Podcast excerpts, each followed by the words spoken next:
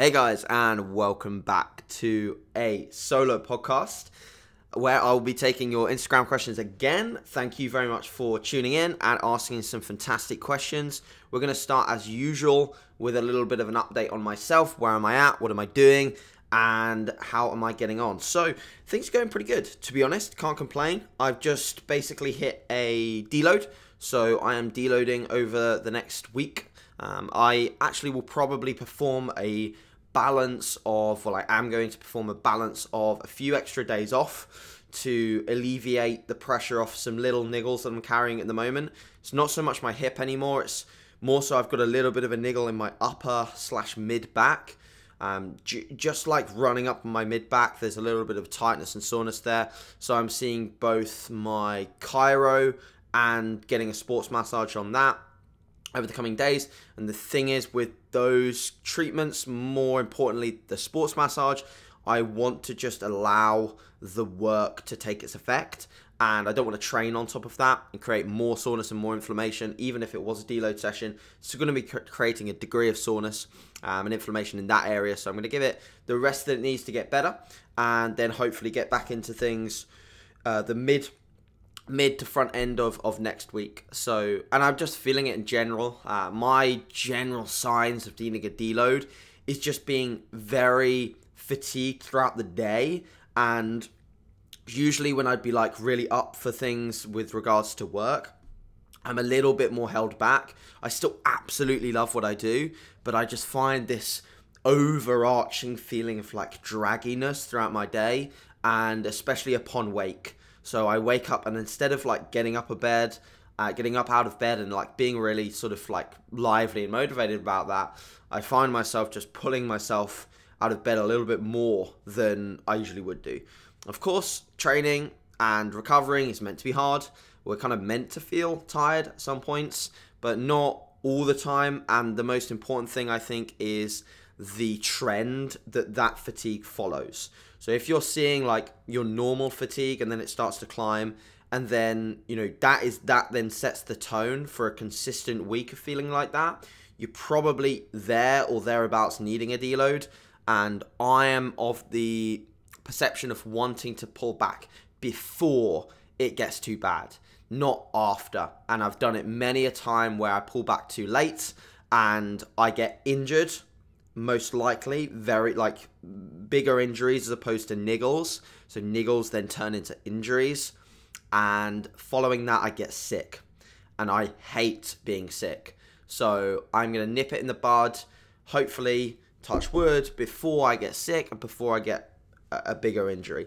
But yeah, like I said, I'll, I'll, still be training some of my sessions.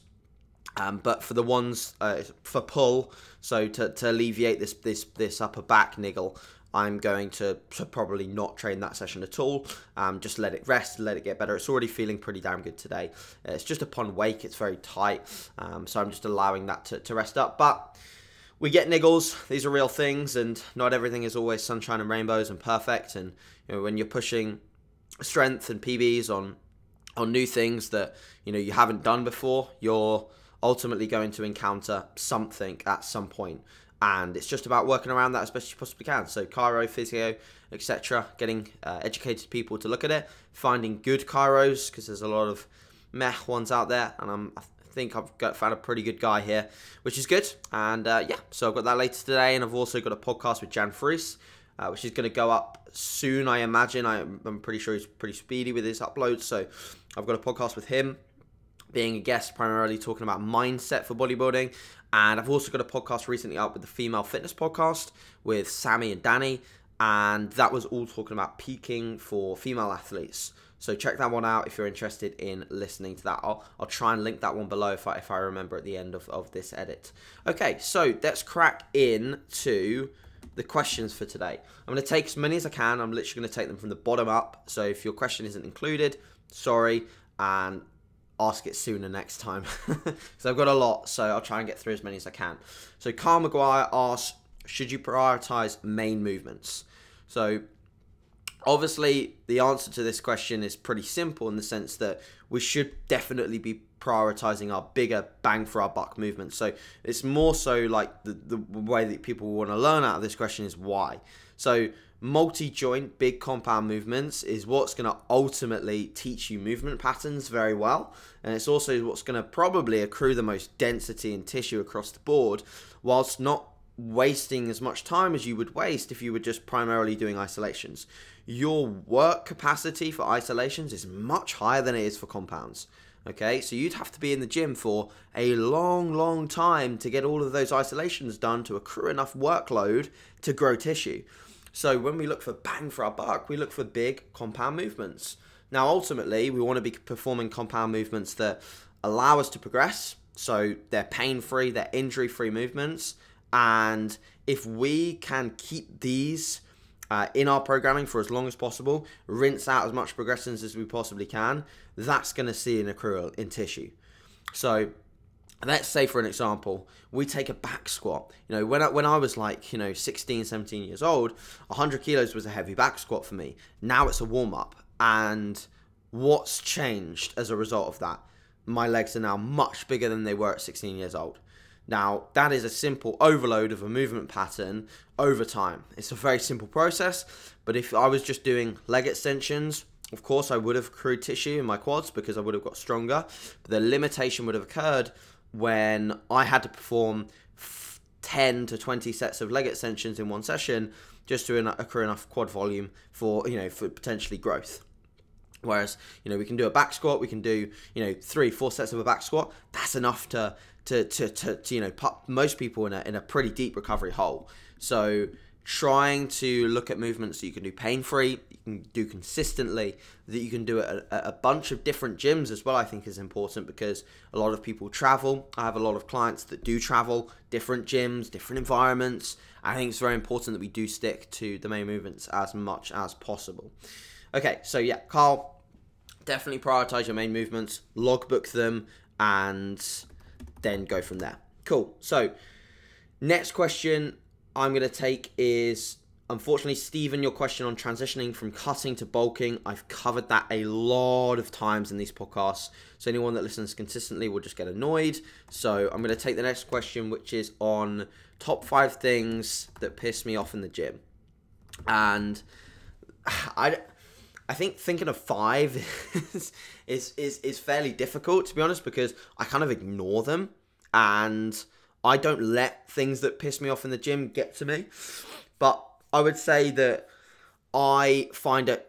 I'm not going to discuss five because I think that's you know one I'm going to take too long because I like explaining stuff. So I'm going to say my number one issue. So my number one issue is people that just don't get why they're why they're in there, and they they don't get the progressive element of being in a gym environment. So Uh, the amount of people that still, despite the amount of you know knowledge and awareness out there for progressively overloading and adding tension and and allowing yourself to progress in accrue tissue, people still go in and do the same stuff every single week with the same loads, the same angles, the same like the, the same workouts with the same load, with the same reps all the time, every single session. And they don't hit PBs. They don't push for PRs I think every single trainee, as they go into a year of training, especially if they're in a surplus, should set tangible lifting goals. You should set something that's pretty absurd at the start of the year and work your ass off until you achieve that goal. Like you should set things that the the front end of the year scare the living daylights out of you. And a lot of people don't want to do that because it's scary. It's it's like unknown territory. Doing something you've not done before is is like there's always that feeling of will I be able to do it? Um, can I push my body this far? And half the time the answer is yes. You can actually take your body that far and you can push like that. Um, and it's just very frequent that a lot of people do not do that. And I find that the most frustrating thing in the gym that there's a lot of people out there that could be making a lot of progress and potentially have a lot of genetic based potential. You know, you see some of these people that look very, very good, but are doing the very similar workouts every single week that's just frustrating because they're not capitalizing on what they could have.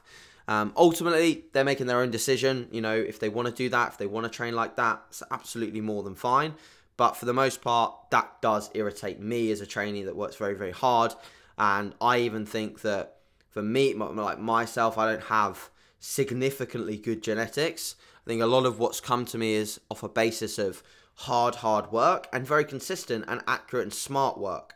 And I think that that's yeah something that just gets me grinds my gears a little bit in the gym for sure. So next question comes from Alistair, which is on uh, basically thoughts on tracking with people with disordered eating.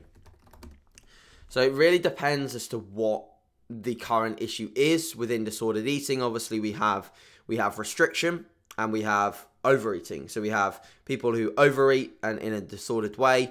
Um, this could potentially re- result in some form of uh, making themselves sick or just generally like binging and purging kind of scenarios, which ultimately I think that that requires a professional to come in and help with those people. I don't think that those people are fit for a coaching scenario, especially an online coaching scenario, unless that that online coach is is suitable for the task in the sense that they've either got a wealth of experience within that within that sector, um, or they are actually you know a practitioner uh, that helps people with disordered eating. So that's a caveat for a prerequisite or for, for, for, for someone who wants to be coached. Now, if we're talking about simply disordered way of eating, which is not necessarily a harm to their human health, so perhaps something like hoarding calories for the evening, like something like that. Just a very minor issue with food, like maybe a, just a, a sort of a slight, a slight issue with relationship with food. I personally think that those individuals can still track, but they have to be very mindful in the sense that if tracking is exaggerating the issue, then there's an issue there. Okay, then then probably removing the tracking in some way is probably going to do them favors. But I think most people can get away with tracking based on the fact that actually a lot of the time people with slight tendencies to like you know have a bad or bad or a poor relationship with food sometimes actually tracking improves things because it gives them a, a sense of psychological stability like or, or their, their mindset is more stable. Because when you see it a lot of the time like people that you know, just generally don't have a good relationship with food, have a slightly disordered way of eating, they usually like need something to like just get them into structure and get them into good habits. And, you know, ultimately it would be lovely for most people to be able to not track and have a great relationship with food and you know be able to potentially intuitively eat or something like that um, amelia thompson's done some great podcasts with three three different podcasts muscle mentors one um, uh, female fitness podcast and uh, Vicky Masita's podcast. She did three. They're all on very similar topics, and she discussed a lot of things there which are really really good in terms of like how to get into intuitive eating she also talked a little bit about eating disorders and things like that so they're more than worth checking out but my, my perspective is that you've really got to just fit the individual here and sometimes like ultimately you're care like if you're coaching this person you're caring about their health first and foremost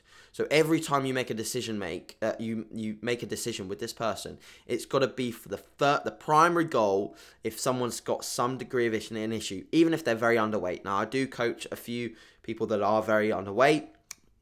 They perhaps have small tendencies and issues with food. I wouldn't say they have a full blown eating disorder. They perhaps have in the past, which we have to be very careful. Now and if I'm not heading in the right direction with this person, it's a no go anymore. I'm not coaching that person. If I'm not heading in the right direction with them and I can't help them, they need to seek help from a professional um, in that area. But for the most part, you know, you kind of need to like work in this um, balance of like giving them slightly something that they want and also what they need. It's a balance between the two. And sometimes I think a lot of coaches give them too much of what they need and not enough of what they want so that the buy-in is low. And when the buy-in is low for someone to do something when they've got a slight issue uh, they're gonna sort of like really really really struggle to adhere. And ultimately however which way you go about it adherence is going to be what is going to take this person forwards adherence and compliance. So that's why there's, I think, in my opinion, a, a, slight, a slight balance between giving them what they need and what they want. And I hope that that makes sense, Alistair, there, mate. So I will cover the next question, which is I've you know I've answered this one a few times, but I think I'll give my you know current stance on it. So it's basically how to set up a mini cut. So percentage of calories to cut. Use all your tools all at once. You know, do use your, all your tools at once. Now, with a mini cut, what is the goal? The goal is to get back into a position to gain tissue. So this is a moment in time where we cannot fuck up in terms of length in this phase. If we spend too long in a mini cut, what are we doing? We're taking away pri- prime time from accruing tissue. Now, the overarching goal in an off-season phase or a, uh, in a, a muscle building phase is, funnily enough, building muscle. And are you building muscle when you're in a calorie calorie deficit? No, regardless of how well your gym performance is going, yes, you may build some tissue, but very minimal. You're only going to maximize tissue growth when you are in a surplus, provided you are a natural athlete. Okay, so if we think about it, we literally, and this is frustrating for some people because the psychological attachment to dieting down you know having having things like you know a leaner face having a, a tidier midsection having you know and a more aesthetic and appealing look is very, very attractive, and it's why people do mini cuts for way too long. You know, they start a mini cut in the aim to get, you know, a few pounds off in four to six weeks, and then it turns into a cut. And I've been there and done that. You know, my mini cut last year, I did six weeks, and I think I continued it for eight before someone told me, just like AJ, you, you're done, stop mini cutting. And I had to have an external perspective on that uh, because I was getting carried away and it's very easy to get carried away with a mini cut. Super easy. So you can't you can't get carried away. It needs to be an in and out process. You need to get it done and get back to gaining because especially if you're under muscled. If you're under muscled, well, guess fucking what? Next time you step on stage in your category, you will be under muscled again. And I see this time and time again. People saying, I'm under muscled. Then they do a mini cut and they do a mini cut for like 12 weeks fantastic. You've just wasted 12 weeks of your off season. I mean, some of those may have been beneficial, but it would have been a lot more beneficial if you got it done, got out, and got back to gaining. Because ultimately, you're not going to improve. You're not going to change your stage look if you are mini cutting too frequently and too often. Okay, I've done one single mini cut in this entire off season. Okay, and I, I, I finished my prep in November. So I've done November, to all the way to March with one single mini cut. Okay, one single mini cut. And I don't, I think a lot of people are potentially using them too frequently as a get out process to make themselves look better acutely, like momentarily look better. Like you have really got to focus on the long term vision when you're in a gaining phase. And unfortunately, it's fucking hard to do that because you look shitter. The natural game is hard because you look when you're looking when you're when you're heavier you look smaller you look softer everything looks worse than when you're lean so your attachment to being lean again is just there. It's always there. I, I want to be lean right now. And i look at i even look at myself in this bloody video. I'm like i don't like the way that i look that much. But i'm cool with it because i'm the strongest i've ever been. And i know there's muscle underneath. I know there is. There's got to be muscle underneath. I've applied the basic principles of accruing tissue. And I'm going to keep doing that until I'm like above 190 pounds. And that will mean that I've pushed my body weight to whole new levels. And I think that that's what's going to make a big difference the next time I step on stage is doing that that process you know pushing my body to places it hasn't been before i believe that if your previous off-season max body weight was 180 pounds and you expect to come back looking different next time provided that 180 didn't make you look like a beached whale, you need to go above that. You need to go above and beyond that. You need to visit new territory. That new territory is what what is it going to bring you? Probably new muscle. And that's what a lot of people don't want to do because it's scary. It's the same thing as your logbook. Your logbook will start to scare you in your off season, and people don't want to keep going in for the sessions because they're fucking scary. Um, and this is what you need to be doing. Okay, so Honestly, I think uh, I've gone on a complete side tangent here, as usual. But the mini cut, we should be looking to go fairly aggressive with it. We should be looking. So let's say no, let's say my you know my calories right now are just under four thousand.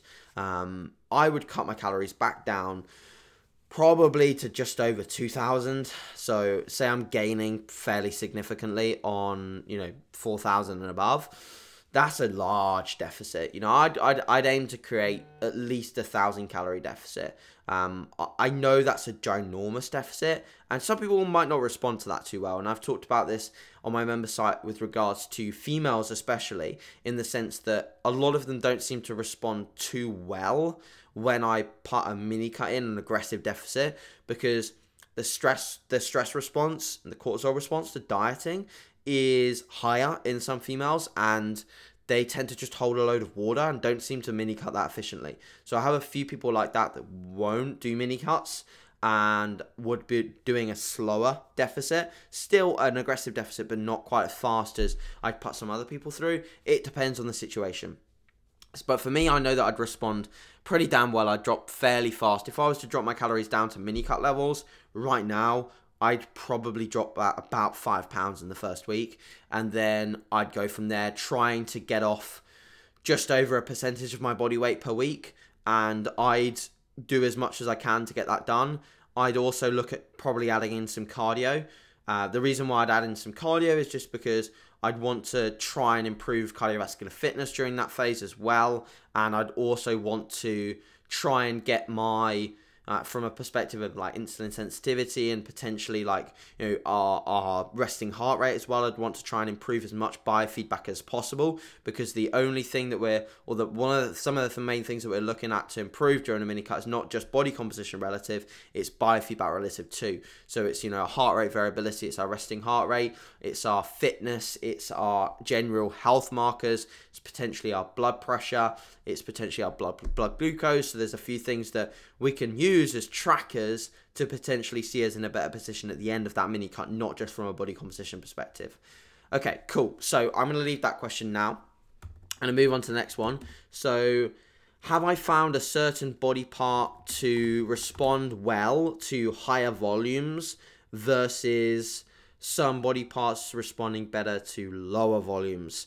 Uh, so, Damo, like good good question here. Um, in my perspective, there are certain body parts that can handle more volume, thus, they respond better to higher volumes. So, you're mostly looking at smaller body parts for this. This makes sense because when we look at the systemic response to training a muscle group, we're looking at creating like whole body fatigue or central fatigue, central nervous system fatigue from training specific body parts. So let's say we, we try to train our quads at a very, very high volume threshold and we went above and beyond where our potential MRV is, we'd see huge, huge detriment to not only our next leg session, but also our preceding upper body sessions because our central nervous system fatigue would be high, okay, or our systemic fatigue would be high, okay. So when we're looking at acute fatigue, we can create maybe more acute fatigue in smaller body parts because the systemic fatigue is lower, right? So let's take the side delts for for from a perspective. I think the side delts can respond very very well to pretty extreme volume amounts. Um, I think you can go up to like 30 sets for the side delts and not really have huge detriment in terms of recovery. Now, do you really want to do 30 sets for your side delts per week? Um, probably not. It's a very time restrictive thing if you try and fit 30 sets across the course of the week. Uh, does everyone need 30 sets for their side delt to, to respond? Absolutely not. Do I think they respond well to high rep ranges? Yes. So therefore, you could do more high rep range work and less sets because you're doing a lot of volume within those sets.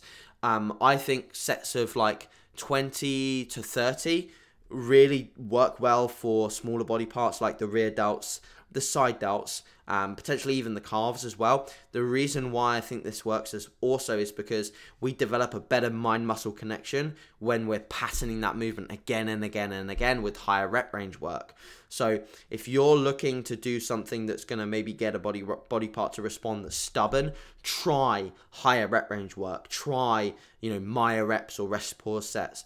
Um, you know, high volume is not the only way or method to potentially look to grow more tissue in an area. We can look at a vast, a vast amount of intensity methods that we can use to, to grow body parts that are lagging. Okay, so there's a few things to consider there, Damo.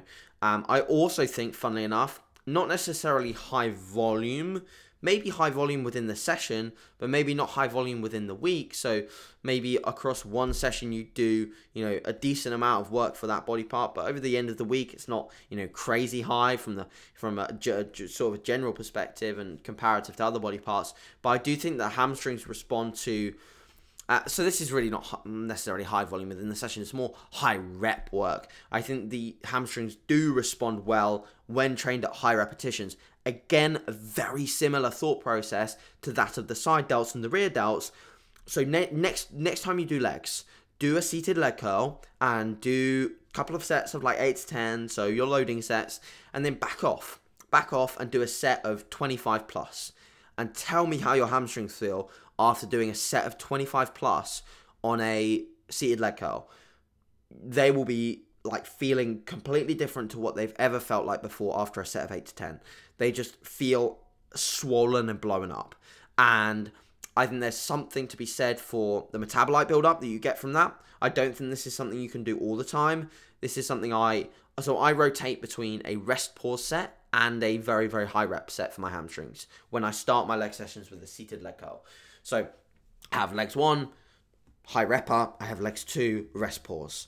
Okay, so I have a two intensity method, two intensity uh, method approach to my hamstring training, and I think that's important as well for things like the side delts. So I'll have again push one will feature a set where I do a high rep set followed by a drop on a lateral raise, and then I'll do a uh, a, a, lower rep set followed by a rest pause. Um, in my rest pause sets, very similar to the way that Scott runs runs the drill with the rest pause sets and potentially Dante as well. Um, in the sense that it's normally five deep breaths uh, between each rest pause set, and the goal is to get you know a peak rep range, fail, take the five deep breaths, stick with the same load, go again to fail, five deep breaths, stick with the same load, go again to fail. Um, so that's another intensity method that I do like that I think weaker body parts can respond well to. So let me know what you think about that Damo. Uh, give some of those things a shot. Give some of those rest pause things a shot. Um, like I said, I think the, the the you know the side delts can respond to higher volumes, the hamstrings, the rear delts, um, and that, the, those are my thoughts. So yeah, hopefully some of those things help and you help like the, those body parts start to blow up. Uh, another actual anecdote thing is i think that some people can respond quite well when they go through phases of training their quads at higher volumes. Um, so the quads again the overall systemic fatigue that you're going to create from training your quads is high. So you've got to be very careful with this. But i think things like lower load high repetition training for the quads can again prove beneficial in terms of growing them to whole new levels. So, for example, uh, you could use BFR bands. I've got that in with a few of my clients that have weaker quads. Um, you could use BFR, so um, uh, use the uh, um, the name slips me. Um, use basically uh, like you can use straps, you can use lifting straps, or the um, blood flow restrictions bands, which I've forgotten the name of. Um, I know what they're called, but I've just forgotten. This slipped my mind. So yeah, you could use those and look to accrue blood volume, and that's another good approach for you know potentially building up a, a weaker weaker body part. Cool. So next question comes from uh, Michael. Period of maintenance a good idea after dropping 40 pounds of body weight before? So that that is a good question. Um, should you maintain after dropping a large amount of body weight? Um, I think that you should definitely look to see what your next goal is. Is my my question here. So after dropping forty pounds, what do you want to do next? So do you want to gain muscle? And do you want to stay 40 pounds lighter? What is 40 pounds lighter looking for you? Like, what's it looking like? So, let's say I dropped 40 pounds now, I'd be in contest shape. Would I want to maintain that if I hadn't got any more shows? Absolutely not. Like, so for, for my answer is very, very much like I consider all factors. So, uh, someone would read that and think, oh, okay, he's fought, dropped 40 pounds, he needs a diet break, he probably needs to maintain, which is very right. You, you probably do need to maintain But if you're very lean, you probably need to get in a fucking surplus immediately because you've got not only a bunch of diet fatigue, but you're also in a position where you are far away from your body's homeostasis. And there's going to be a lot of um, like issues from the fact that you've probably accrued a decent amount of RED or relative energy deficiency. So you're going to have issues with you know potentially rolling like how long you've spent there. You're going to have issues with uh, the hormonal ad- adaptations of that. You're going to have if you stay there for very a very long time period, you're going to have issues with like bone density and you know you're going to roll into quite a few significant issues if you're staying there for a long period of time and you are very very lean. And it's funny how many people do that. Like especially younger kids. Like i've had a lot of um, you know i've got a, an 18 year old and a 19 year old at the moment both from the states that i'm coaching and i've stayed way too lean for way way way too long and i just think they maybe like the idea of staying lean. Or online they're convinced that you have to stay lean to accrue tissue. And if anything at that age you, you that, the, that's the exact opposite of what you should be doing. You should be getting pretty damn fluffy and growing a lot because that's where a lot of your initial growth and tissue will come from is those initial phases of, of pushing up your body weight. So yeah i i think for you it very much depends on the situation if you are 40 pounds down and you're not in you know crazy crazy shape you should probably look to maintain. If you want to lose more so let's say you know you are coming from a you know perspective of being very overweight you've dropped 40 pounds and you want to continue to lose more weight because you maybe hit a plateau then maintain for at least a month and then diet again and you know go from that settling point. So try and regain some of the hormonal adaptations and you know hunger hormones especially uh, regain some of those over a month of a diet break you'll definitely do that with a month off um, not a month off a month of diet breaking so a month of maintenance calories and then you drop back down and you go again um, so that's my perspective on on proceedings there uh, Michael, I hope that makes sense. Um, so it depends on your current situation. Feel free um, if you want to DM me on Instagram and send me a few photos and, and, get get my opinion on sort of where you're at and whether you should maintain or not. Um, if you are very lean, you need to get into a surplus pretty immediately to start to fully recover some of the adaptations that you've had through dieting. So, uh, Damo again asked your routine after your last set. Do I stretch and do I cool down? It's a good question, actually. Do I stretch? Do I cool down? So stretching is something that I have been doing for uh, quite like quite like over the last month, um, quite a bit. So I think that stretching after a workout is not 100% necessary. I don't think you need to do it. Um, there is some uh, more research coming out fairly soon on on stretching, especially like isometric holds under load, which is a form of stretch. So, for example, like a um, an extreme stretch, like they've done in like DoggCrapp training. Um, and I think that this, you know, from a logical perspective, may increase blood flow, may increase nutrient may increase nutrient delivery, and if that's gonna have a small effect on recovery, you most likely will want to take that. So that's a reason to maybe stretch.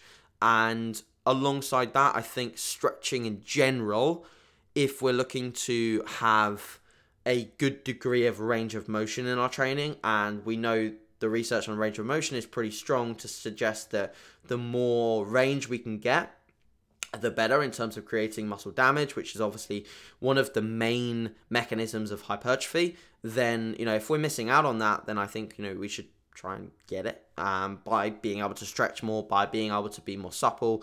And I think that, yeah, more people should be stretching. One of my favorite routines is just to do basic glute, ham, quad, calf, and uh, lower back stretch, and also a hip stretch. And I do those most mornings at the moment because it's funny as I've felt more and more beat up after you know my sessions and waking up feeling pretty beaten up as well getting to the end of this sort of mesocycle or phase of training um, i've just been stretching more because i feel like i need to and unfortunately you, if you want to improve your range of motion you want to improve your ability to to move you should be doing this year round you shouldn't just be doing it when you feel beaten up so i'm not a good example when it comes to stretching I am a pretty good example when it comes to doing the, the, the DC stretches and the extreme stretches because I do them a lot. Um, ever since I, I trained with Dan Bastick a few times, he was doing them. They were part of his program. and I really like them ever since I did them with him. Uh, every time I train with Cuba, he does them as well. So it's sort of like been forced into my routine as well, which I, I do like, and I do I do definitely see a benefit in terms of potential recovery um, because the next day, like, of course, you know, you do still have that delayed onset muscle soreness, but I feel like it's almost diminished slightly and I feel less tight and stiff after doing some form of stretching post workout, whether it's an extreme stretch or not. I'd be very careful the extreme stretches just because you are putting your body under a stretch that, you know, if it's under load as well, just gotta be cautious. Um, because you don't want to pop or tear anything. Hence, why you would do them after you've done all the work for that body part in, the, in that day. You know, you don't just hop out of bed and do an extreme stretch because your muscle is not supple at that point. Uh, your ability to or your chances of tearing something is pretty significant um, if you do do something like that you know, upon wake. So uh, even before I stretch in the morning, I usually get up, I hydrate I have I, I maybe do even a bit of work, have a coffee, and then I stretch because I feel like if I'm just waking up, getting out of bed, and then stretching, my issue is that I'm going to hurt myself because I'm very tight from just you know being asleep and being in bed for you know best part of eight hours. So yeah, I would say that after workouts in the morning, um, get yourself into a nice stretch routine and i believe that that can enhance your ability to move and have range of motion within your training sessions. Um, outside of that what is my routine post workout my routine is literally just to, to try and start to transition into a very relaxed state. So if i'm on my own and we're ultimate i will put my headphones in usually and then i will begin my walk home. Um, i like the walk because it means that i can just relax so with my headphones, I'll put in something like um, some sort of like relaxing music. So I have a few playlists on Instagram. I have obviously my top set playlist, and then I have a relaxing playlist, and I I just play whatever's on there. Sometimes it's like Florence the Machine. Sometimes it's Ed Sheeran. Like it's just chill. It's just relaxing music. Sometimes it's music that gets me like thinking and just just relaxes me and makes me feel at ease. Um, and yeah, I just generally like that. That's that's what works for me, and that's what essentially starts to get my base or my heart rate back down a baseline because I'm not gonna listen to like Slipknot or death metal post workout. That's all that's gonna do is you know create more of a sympathetic response, and then when I get home and try to start eating, my not only my well my appetite m- might not be in the place that it needs to be, but my digestive system will not work as optimally as it would if I was to get my heart rate down a baseline and get a balance that nervous system response, get back into more of a parasympathetic state. You know, this flicking of the switch is pretty important when we're in a post workout scenario if we really do care about our recovery. And, you know, funnily enough, a lot of people online, and this kind of pisses me off as well, a lot of people online will take the mickey out of doing these things and those are the kind of people that think they can get by by just doing what people have done for like years and not taking things seriously. Um, it's not so much people not taking things seriously for years it's more so they haven't had the knowledge that we have today. And what i seem to think is that why are people so single-minded to think that the things that are, we now know and the things that we now have in terms of our, our knowledge why the hell would you not capitalize on these things? You know, why why why wouldn't you do these little things that might add up and create a marginal gain in the long term? You know, like why would you not try and get your heart rate down a baseline? All it takes is chilling out a little bit, listening to some relaxing music. Why would you not care about the autonomic nervous system and its role in bodybuilding? Why why would you ignore this? I just and why why would you then start taking the piss out of it on Instagram, saying that you know I've got to wait for my heart rate to get down to baseline to eat my meal? Like I don't get why that's funny or amusing. It's not. it's not because it's it's just yeah, just fucking simply is not. And you know what? Like when these people go back on stage, um, one thing that I want to get across in this podcast that would be a nice thing for you guys to take away, like look at what people are doing and then yet cause does not meet correlation a lot of the time but when you see someone that's been competing for like four years and competes every year and looks the exact same and then they start taking the mickey out of what other people are doing to optimize start thinking whether that person is actually making as much progress as you would like and then think about following the people that are making as much progress as you would like. Progress is relative. So some people will be very genetically endowed. They might take the piss out of these things and they might still make make, make fantastic progress. Unfortunately, this is the world. It's the world we live in. People will still make progress even if they're not, you know, potentially uh, doing everything that we do to make marginal gains. But if you're someone that doesn't maybe have elite level genetics and, you know, you still want to make the most of what you're doing, consider these little things. Consider all the things that add up. Consider the intraset or the intra workout stretching, the extreme stretching. Consider the role of the autonomic nervous system within bodybuilding and flicking that switch between a sympathetic driven response when we train and parasympathetic when we're resting. Like consider these things, guys. Don't just like don't just think, oh, okay, well, you know, that probably doesn't matter that much. It does. It does. Like every little thing adds up you know and when we're when we're pushing our bodies to our limits we really do have to add these little things up look at any elite level athlete and look at what they do do they consider these tiny things of course they do if Usain Bolt wants to run faster in 100 meters than he ever has before, do you think he cares about the little things that add up? I think he does. So if you want to be an elite level bodybuilder, you want to win, you know, British final shows and go to worlds and win, you've got to kind of start considering these variables. You've got to treat yourself as an athlete, not as a just a you know someone who likes the gym. You're not that person anymore if you want to win shows. You know, of course you still like training, you love the gym, but you're an athlete now, so take yourself seriously. Um, again, off on a tangent, but I hope that one helps. Okay, so a really good question here from Celine. So she asks, "What is a good client?" So what's a good client for me? Um, ultimately, it's what I kind of adhered, uh, um, alluded to in the in the previous question. Uh, a good client for me ultimately is someone who adheres, and adherence is the bottom line. Like if someone adheres, they will get results. So I love clients that just do the do. You give them a plan, they go ahead and they fucking do it. That's amazing. That's like the best thing ever because you know the results will come in. A great client to me is also someone that has incredible passion for what they do. I absolutely love watching the check-ins. Like, I, I hate to name names, but you know, there's every one of my clients has an extreme passion.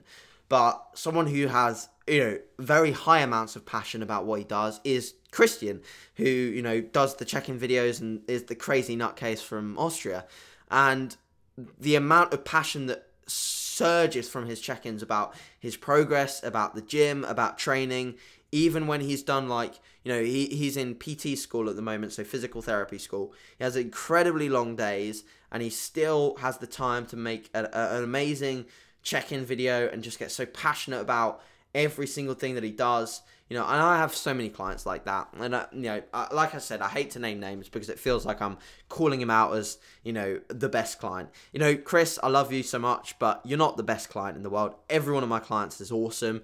Of course, I have some people that in the past have been more difficult to work with, and some people that maybe aren't as passionate about bodybuilding as others, and that's fine. And I don't have an issue with that at all. But what really lights my fire is when I see the passion the work ethic and you know that just that that drive that that internal fire you know? It's kind of like oh, I can on a tangent but it's definitely definitely definitely something that very much attracted me to being with Danny is because like obviously she's an extremely attractive girl but she's also so passionate about what she does. She absolutely loves it. Um I get to see that girl work her ass off every single day and that's what attracted me to her as an individual. And you know uh, and, and i want to be around people like that. And i love working with clients that have and ooze that same passion and that same drive that same willpower and the want to be better the need to be better. And that that to me makes it a fantastic client because I, I know how much better they're going to be when they apply the principles that i'm going to put in, in front of them so yeah that that for me is what a superb client is about um, someone who just will be relentless and just won't give in, and someone who wants to do the, these little things that add up. You know, that to me is a, a fantastic client. Um, at the same time, it's a client that also cares about me. And I know this sounds kind of selfish, but at the end of the day, we do a very demanding job as coaches. Uh, I don't think a lot of people understand some of the things that we have to do some of the hours that we have to work and some of the difficulties that we that we face. And I like it when a client understands that and they say thank you and they appreciate my time and they communicate with me when they need me, not just because they want to take my time up or, you know, and they save questions for when the questions are needed. You know, a client that understands the process and a client that understands that I am a coach first and foremost and that's my role. And I think that's a really important factor when it comes to uh, a client. I, I just I just think those things, those things, uh, Selena. So I hope that answers your question. And to answer your other question, um, you'll have to listen to the female fitness podcast. You also asked uh, foods that I would carb up on. So I answered that very in detail within the female fitness podcast. So you can check that out on their on their um, uh, iTunes. It's on iTunes and SoundCloud. Just search the female fitness podcast, and you'll find my episode there. Um, make sure you give them a review as well because there's a good podcast. So uh, Stefan, how far have I pushed my post workout carbs uh, without digestive issues? Um, so I have pushed mine up to 200 max, and I find, funnily enough, Stefan, that it's not really digestive issues. It's more so, it's going to sound interesting, this, but it's more so cognitive issues. So when I eat 200 grams or anything above 200 grams carbs post workout, I feel like I can't can't do anything after that. And I, I mean anything. I can't do anything. I feel like I've just I, I will literally just sit down at that chair where I've eaten that meal and pass out because I feel just very like I, I, and this actually is probably something to do with the digestive processes at play, making me feel tired because when you put that amount of food in your body, especially very high carbohydrate, very low fat, you are creating a very large insulin spike. Okay, and for your uh, for your body to deal with that, it's going to take a period of time for your blood sugars to start to level out. This can give you that feeling of tiredness or grogginess, or you know maybe even feeling run down. That combined with obviously the intensity in my sessions that I provoke, this leads to feeling pretty tired. You know, pretty tired, and I find that actually having a post workout meal of anywhere between 100 and maybe 150 max and then actually waiting an hour and then having another post workout meal i find splitting those two meals up just not only aids digestion but also makes me feel better. So my first post workout meal is some form of rice based product uh, making up 120 150 grams of carbs um, and a little bit of fruit and some whey protein or egg whites. So a very easy to digest meal. My secondary post-workout meal consists of oats, whey protein. Again, ideally, if I've had whey protein, it'll be something else. I don't want to have any more servings than three servings of whey per day if I can avoid it. Um, so I will have that, and I'll also have a bit of added fats to that meal as well to start to slow the digestive processes of that meal. Um, because we've had a very fast digesting meal followed by a slightly slower one an hour later is what I tend to like. Again, this helps satiety. Um, it, obviously in a diet phase, more more more more importantly there, um, but also you know when we're looking at then again, starting the recovery process, we've had the the higher the higher bolus or the higher GI carbs. We can afford to have some lower GI carbs later into that setting, which potentially start to help us in the recovery processes for not only that window in acute, uh, not only in that workout in acute fashion, but also fueling ourselves up for the next day and the next sessions. Um, so that's the generally generally the setup that I like in the post workout window, um, and I hope that that helps. Um, and then, yeah, like earlier. So, next question really revolves around dealing with anxiety uh, with an injury and just wanting to train hard. So, this is something that I even have with niggles. So, right now, with my upper back, I think about it a lot. I must admit, and I think anyone that cares about their training uh, really does care a lot about when their injury will be better or when it will be fixed. Um, I don't think a not a lot of people speak about how it makes them feel, but I must admit it makes me feel very down, very down when I'm when I'm dealing with a, a an actual injury, and it's frustrating because we know we want to put absolutely everything into our training and when we can't you know especially when we you know we have to pull back and we have to like rest an injury very frustrating so i focus on what i've got okay and ultimately the, the end of the day elliot even if so let's say you can't train ever again this is horrible this is like the worst circumstance you could have as a bodybuilder, right? You can't train ever again. You have something happen, you can't train ever again. What have you got? What have you still got? You've got a life, most likely, you know, provided you're not like literally can't train because you you're going to pass away or something like that, which would be the worst circumstance in the world. Okay, so you can't train. Let's say you've got a ginormous injury and you can't train for a long, long time or not at all. What else have you got? well, how, what else have you got? You've probably got you know family. You've probably got people that care about you. You've probably got a job, and you've probably got a future. And I know this sounds cliche, but it's something that a lot of people I think need to think about when they're injured, and something that would help most people is having some form of a gratitude journal. So this is something that I like to keep myself. Um, I actually do it in the form of just I know this is going to sound weird. It's not actually something I've even said before, but I kind of just speak to myself. Um, not very frequently, but at the end of the night, I don't really have a gratitude journal. I just speak to myself. So I tell myself three things that I'm really happy for, three things that went well in my day, three things that I'm just grateful for.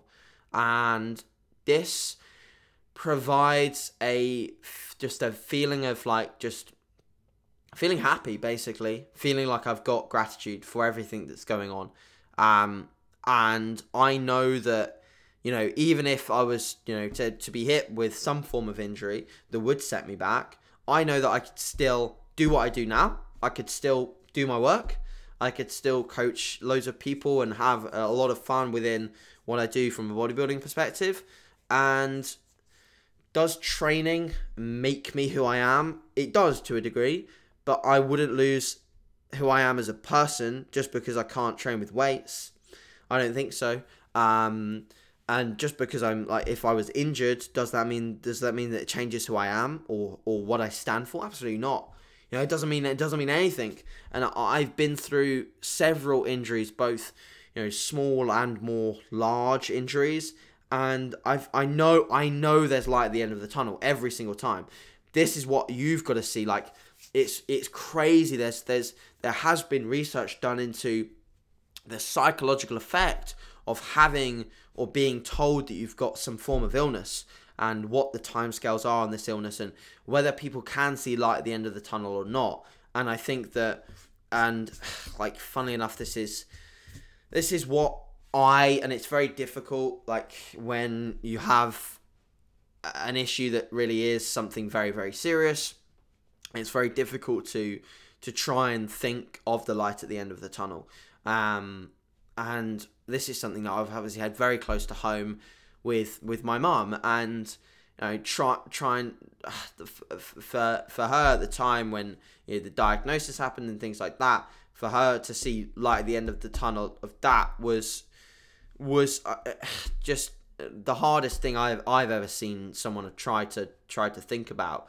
Because ultimately, you know, you want to be strong in that situation. And you know this is obviously completely off the tangent of an injury but it's important because i saw what it's like to essentially lose everything. And i want to kind of maybe end this podcast on this question because it's it's quite a big one. When you when you see when you visibly like you're there and you see what it's like to lose everything, you then start to realize how minor losing a small part of what you do or a small part of you as a person is. And the more people realize this, the better. Because then I think people will start to see the light more at the end of the tunnel when it comes to a very small or acute injury. And um, for the person that asked this question, I do not want you to feel bad about saying this because so many people, including myself, get frustrated and down and upset when they're injured. I've even said it, I just said it before I talked about this. So I don't want you to feel bad about asking this whatsoever, and I don't want you to feel like I'm comparing it to something more serious. I'm not. That's not the way that I want to to, to, to portray this. But I want to make sure that people understand that there is always most likely with an injury, whether it be acute or chronic, some degree of light at the end of the tunnel. This is not something that will make you a different person. This is someone that will force you to become a stronger individual. And I hope that people can take that for what it is, understand that you will get through this phase, you will come out the other end, and there is there is you know lessons to be learned out of this for sure. And that will make you a better that will make you a stronger that will make you a awesome individual. Because your ability to hack these kind of things will just like be so much better once you've gone through it at least once or maybe even twice. Um, so yeah i think that's very very important for people to understand. Um, view it as i know it sounds a bit weird but view it as a bit of a challenge. How can you fix this you know, like I when I get a niggle or an injury, I'm like, okay, how am I going to fix this? Because I'm not dealing with this. Like I, am not I'm not just gonna sit here and live with this. I'm just gonna fix it. So I, I do everything I can to fix it. Um, funnily enough, funny story. When I went to see my chiro for the first appointment, um, I was talking about my issue, and he was like, he asked me, so what are you doing to to like, what have you done so far? And I was like, well, first off, I got it a week ago and I booked in the appointment three days after feeling like it was an issue. And secondly, after that, I've done every single stretch in the book to make it potentially better. Um, then I've been applying heat and ice if I need to. Um, then I've also been trying to follow rehab programs online for any issues like that. Um, I've been looking into the potential causes of it so I can explain it better to you. Um, I've been resting it on any movements that provide injury or pain. Um, I've been having hot baths if I need to. Um, I've I've been just doing absolutely everything, and he was just like he would just sat there and like sort of sat back and said wow, you take this seriously, don't I? I was like, yes, I do, because this is this is me. This is like a lot of what I do is revolving around me being pain free and injury free. I, I don't like pain. I don't want to, you know, I don't train to, to, to feel consistent pain in an area. I want to be, you know, fit and healthy. I want to do this until I'm like 50 plus. So, you know, for me, I want to be pain free. So let's get to work and fix this. Um, you know, and I, I feel like working with people more educated than you in certain areas, um, especially when it comes to like osteos, chiros, physios, finding good ones is probably going to be really key. Um, because you know you ultimately will come against come against injuries and niggles. Um, in my 2017 prep, I injured my adductor pretty pretty severely. I couldn't really squat below parallel without pain, so I box squatted for like eight weeks, and it was boring. It was dull. I don't like box squats, but I had to do it, and I and I did it, and I got it done, and and you know it's frustrating, and and I, but I done it, you know, and I think that it's just you know you've got to work around these things. Don't don't see them as like a ginormous obstacle like this high. See it as something this high. Like see it below you. See it as something that you can overcome. Um, mental fortitude at that point is is is is really really key. Um, so yeah, I will answer one more because it's from a previous client of mine, so I wanted to get get it answered. So this is on body weight in a gaining gaining phase. So um, is it common for body weight to shoot up in a gaining phase? So significantly. Um, so like you know one week or let's say one week I was like 186 and the next week I was like 190. So I'd gone up like four pounds.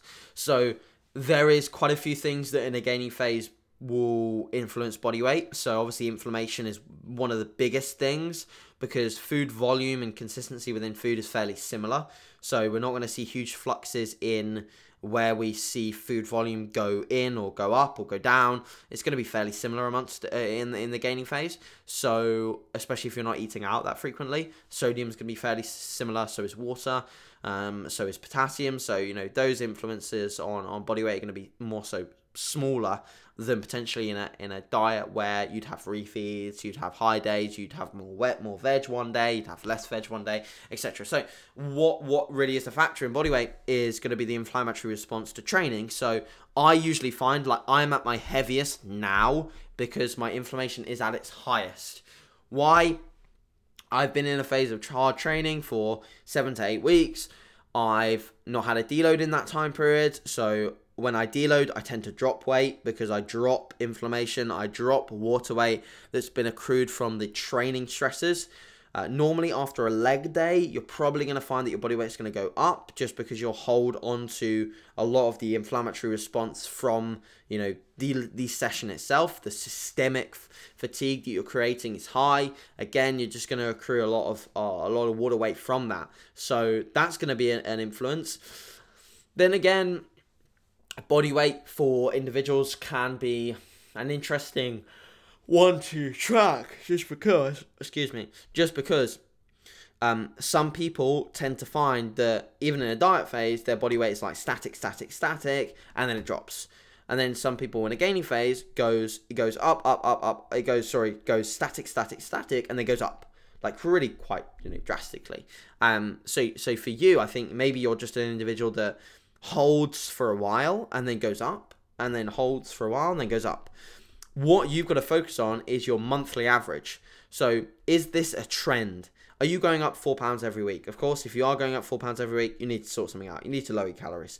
Um, you're just on too much. So, if that's happening frequently, that's that's the decision process. But if you're not going up by that amount every single week, and you just went up one week, and the next three weeks you stayed very similar, like no no issues, no issues there at all. Um, so yeah, just being cautious of the trend is what I would say when it comes to body weight, but it is pretty normal for body weight to shoot up here and there with regards to being in a gaining phase. So yeah, I that's pretty much it in terms of what I would say there.